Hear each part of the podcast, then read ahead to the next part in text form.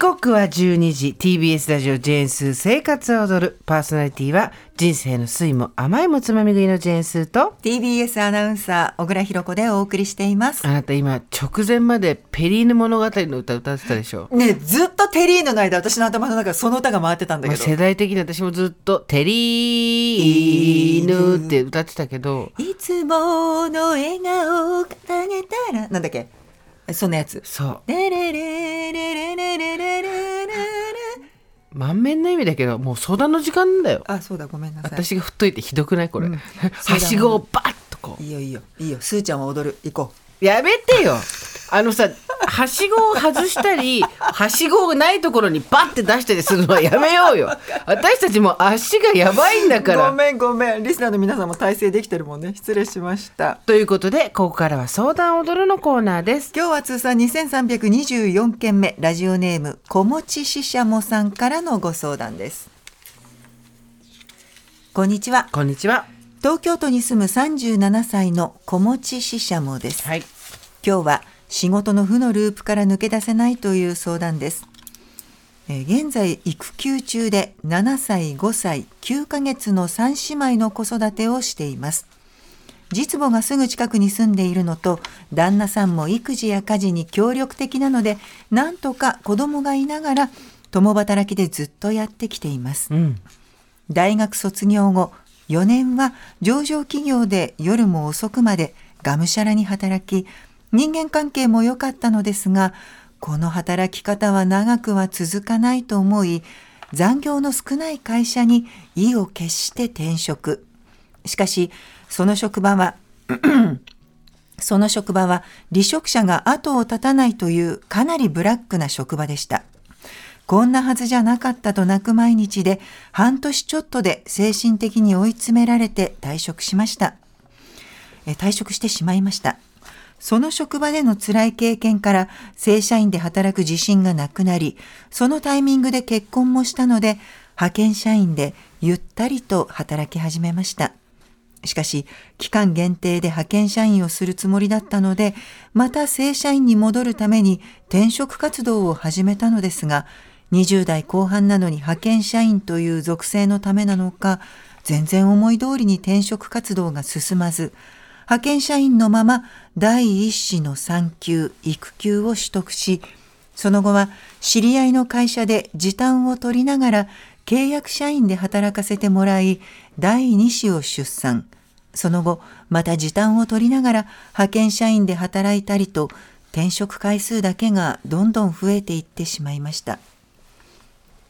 どうしてそんなに転職回数が増えてしまったかというと、小さな子供を持ちながら正社員の仕事を見つけるのは非常にハードルが高く、本当に働き口が見つからないので、結果、面接回数も1回で済み、残業や仕事の負担が少ない派遣社員になってしまいます。勤務地、残業時間、勤務時間、仕事内容で絞っていくと応募できる会社が本当に少ないのです。やっとの思いで、現在は正社員の仕事に就くことができたのですが、派遣社員時代を含め、現在7社目。派遣社員時代も、現在も、家庭とのバランスを取るために残業が基本的にない会社を選んでいるのと、過去にバリバリ働いていた経験があるため、どこで働いていても仕事はすぐ片付いてしまい、ステップアップのない職場で物足りなさを感じ、暇を持て余しています。もう少し自分の経験を活かせる職場はないか、2ヶ月前から転職活動を始めたんですが、50社ほど応募して面接まで進んだのは2社。ほとんど書類選考で落とされます。職務経歴書でも社名がずらっと列挙されているので印象が良くないのでしょ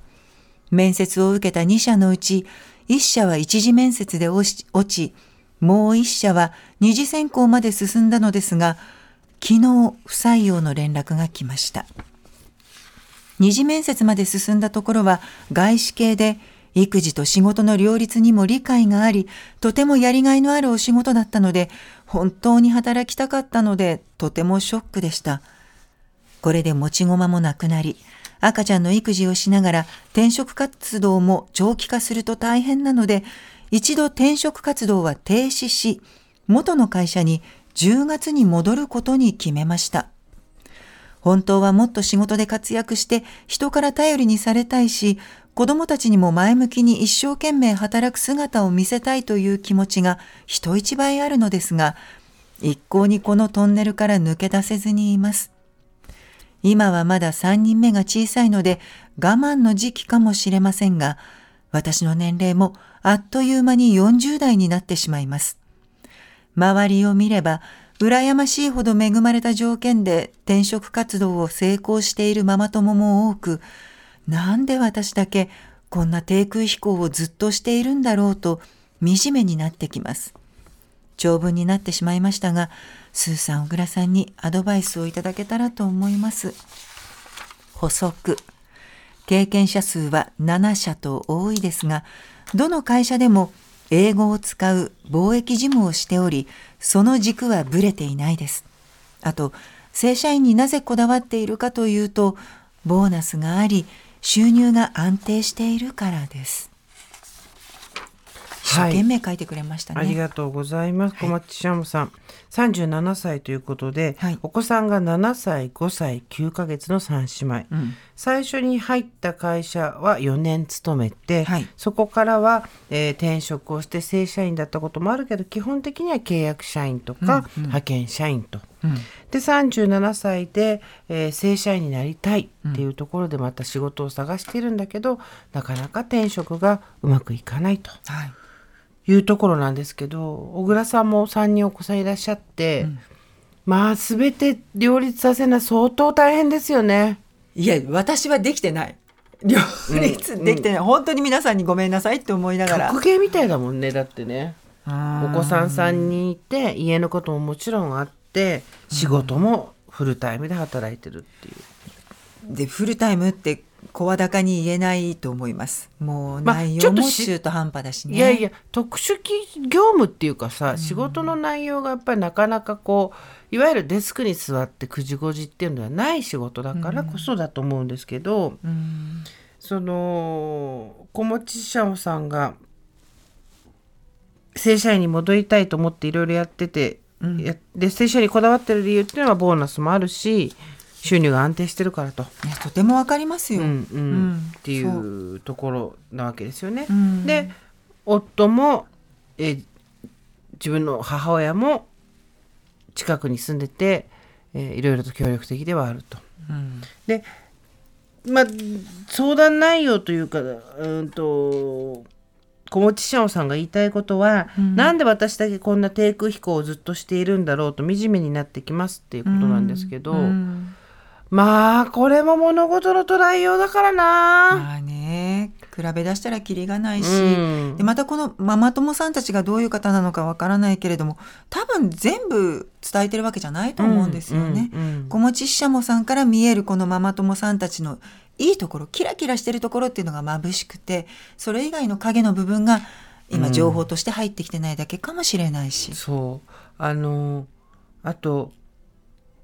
お子さんが欲しい人なんかからしたら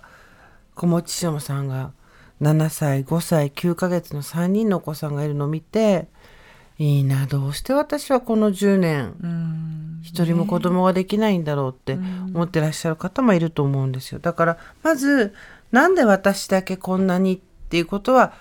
基本的にはそんなにない。うんうん。まずまずそこの解除かな。うん誰もがそこそこ低空飛行だしね。嫌なことあるし、うん。それ小倉さんだって私だってもちろんオンエアでは言えないことあるし、そうね。お互いにだって言えないことだってね、ありますよね。あるある。そう。で人がギョッとするようなことは誰にでもあるんですよ。はい起こるし、うん。その時に、えーまあ出すか出さないかは別としても淡々とやっていくっていうところをみんな選んでるからそれが見えてこないんだと思うんですよ。うんうんうん。人のことは分かんないからさ。あんまりねここは比べない方がね。そう比べないでっていうのはなかなか難しいのは分かるんだけど、でもまあ比べた時に必ずまあでも向こうは向こうでこっちの知らない大変な思いもあるんだろう、あと切り口を変えれば私もものすごく恵まれてる側なんだろうっていうふうに思えるとは思うんですよね。どっかでそういう落としどころを持ってられるといいですよね。でまあちょっとこっから先きつい話にもしかしたら聞こえちゃうかもしれないんですけど、うんえーいくつか段階を追って話をさせてください。はい。えー24歳あ22歳で大学卒業したとかこう仮定して、うんまあ、4年間は上場企業で働いてってことはそこから転職して大体27ぐらい23年就職してって、はい。でなぜそこからずっと低空飛行なんだろうっていうことに関して言うと10年間キャリアが積み上がってないからなんですよ。うん。で「うひそんなこと言うな」って言うと思うけど仕事はしてらっしゃるけれどもキャリアとして積み上がってないから、えーそれがうまくいってないわけじゃないですか。でじゃあなんでキャリアが積み上がってないかって言ったらそれは出産子育てっていうのがあって、どんなバリバリした人でも、うん。えー最低もう超スーパー最低でも産前産後合わせて45ヶ月まあ半年3ヶ月なのか半年なのかは絶対に体を休めるとどうにもならんじゃないですか、うん。どんなに周りにあの世話してくれる人がいても。うん。っていう状態を、えー続けることが契約社員や派遣社員と難しいから、うんどうしてもそうなっちゃうわけですよね。ね。でじゃあなんでそんなことかっていうとまあえっ、とこれ小持師匠さんの夫は多分この10年間で同じように転職活動をしたりとかする必要は多分なかったと思うんですよ。はい。それはなぜなら、えー、と産む側ではないからっていうところが大きくあって、ここはもう残念ながら大きくあって、ただまあ生物学的な部分でそれが一つ難しいっていうのと、仕方のないことだからね。そうあともう一つは社会的にそこが整っていないから。これは残念ながらね、急に変わらないのよね。うんでこれは、えー、と小持師匠さんのせいでも何でもないです。はい。バーカバーカって言って怒っていいところです。うん。で、えーでこっからこの一応状況は社会的に女性が子供を持つとキャリアが中断されて、はい。そこにスキルやキャリアを積み上げていくってことが難しくなるっていう現実が一つあります。はい。でそこに対しての選択肢っていうのがまあいろいろあると思うんですけどあともう一つとしてはなぜ、えーとえーと今小持師匠さんの転職活動がうまくいってないかっていうとそこでキャリアが積み上げられなかったからうんってことがあります。はいただキャリアが積み上げられなかったのはこれも小持師匠さんのせいではないんです。うん。うん。だからだちょっとムカつくなっていう話ではあります。はいだから40代になってる前で、えっとま、羨ましいほど恵まれた条件で転職活動を成功してるママ友も多くって書いてありますけど、えーこれは分からんですよ。うん。その人たちがどういう苦労をしてるのかとか。これでまでどんな積み上げ方してるのか。そう、んそうなんです。でですねここからなんですが、はい。あの私もこの状況はすごいきついなと思うしで小持しゃもさんが女じゃなければ多分こうはなってなかったと思うんで子供とかいても、なかなか厳しい現実だなと思うからそういうのは解消されてほしいなとも思うんですけどと同時にこっからは今度まあ正しいこととかではなく理想論ではなくてさまあしょなんで術だよね。テクニックみたいなところで言うと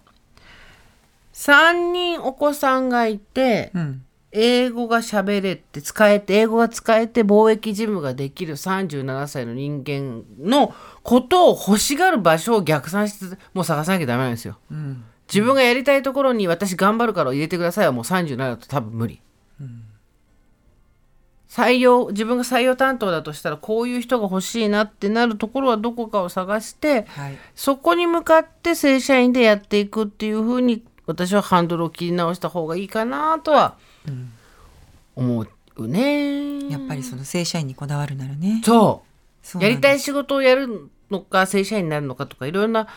切り口はそこもあると思うけど、正社員にこだわるってことであればそうだよね。うん、あのいろんな人がいると思うんだけれどもお子さんがいて、えーとまあ、英語が使えてっていう方で再就職にトライしようとする方はこの貿易事務っていう分野とても多いのよねそうなんですよ。あのー倍率高いそうなんです。実はだからあの4年ぐらい働いて、うん。そっから子育てをメインにやっていて、復職するって言った時にすごく立派なキャリアの女性ってたくさんいるんですよね。うん。キャリアというか、まあその履歴書のところで、ん。みんな途中でしゅだからそのまま働いてたらこの人たちどこまで行ったんだろうと思ってすごいそれはちょっと涙目に私はなっちゃったりもするんだけど、なんですよ。だから数少なくないんだよね。そうなんです。そうだからあの持ち駒なくなりましたってとっても落ち込んでらっしゃいますけどもしもう全然だっていっぱいいるんだもん。そこまでそこで落ち込んでもしょうがないぐらい。そう。いろんな人がトライしてる場所なのでそこに今勝負しに行ってるわけですから、そうです。うん、そこはまず覚悟をま持ってほしいな、うん。その仕事にこだわるのであればね。うんうん。でもしかすーちゃんの言う通りに自分がフィットしやすい環境のところを Yes. 探し逆算して探していく。Yes. これはこっからもう本当にタヌキのバカし合いでもあるんですよ。就職活動転職活動でそんなこと言いたかないけどさ、子供3人いて正社員で働いてる人がいた方が見栄えがいい会社ってあります？あります。はい。うちはお子供が3人いる女性がのびのびと働ける会社ですっていうことを PR したい会社もあります、うんえー例えば教育関係だったりとか、えー育児子育て関係のところだったりとか、いでしかもそこで多分英語を使う貿易事務ってところでのエキスパートになっていこうとするとその子供3人がいて転職活動がいっぱいあってっていうのが枷になるんですけどそれが物語性が強いものとしてプレゼンテーションできるようになる会社に行けば強みになるので、そうですね。はい、えーこの状態のスペックの私を誰が欲しがるのかっていうことを真剣に考えた方がいいと思うよ。その転職活動を正社員で成功させるな。その一点だな。いや私気になるのがね、あの一緒に住んでる家族のコメントがないのよ。そうなんだよね。結婚相手のパートナー、それから助けてくれてるおお母様。がどんな話をしてるのかその人たちとどのどんな風に話しているのかっうん。ていうコメント鍵括弧がないので本当にちゃんと喋ってるかなってやり取りできてるかなコミュニケーション取れてるかなっていうのがちょっと心配。そうだね。そうだね。うんうん。すごく一生懸命頑張ってるのはわかるので、うんなんとかうまくいってほしいなと思うんですけど、はいと同時にその取る側の気持ちになるっていう客観性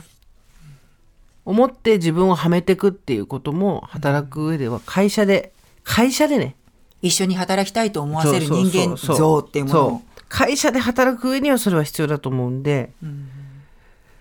ちょっともう一回いろいろ棚卸ししてみようか。自分がやりたいこと、洗い出しだね。そうやりたいことできること、えで今の自分の状況、はい。何ができて何ができないとか、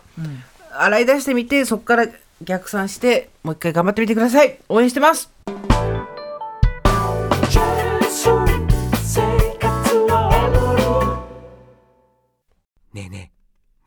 知ってる？もとぶるそうそうモトブル。も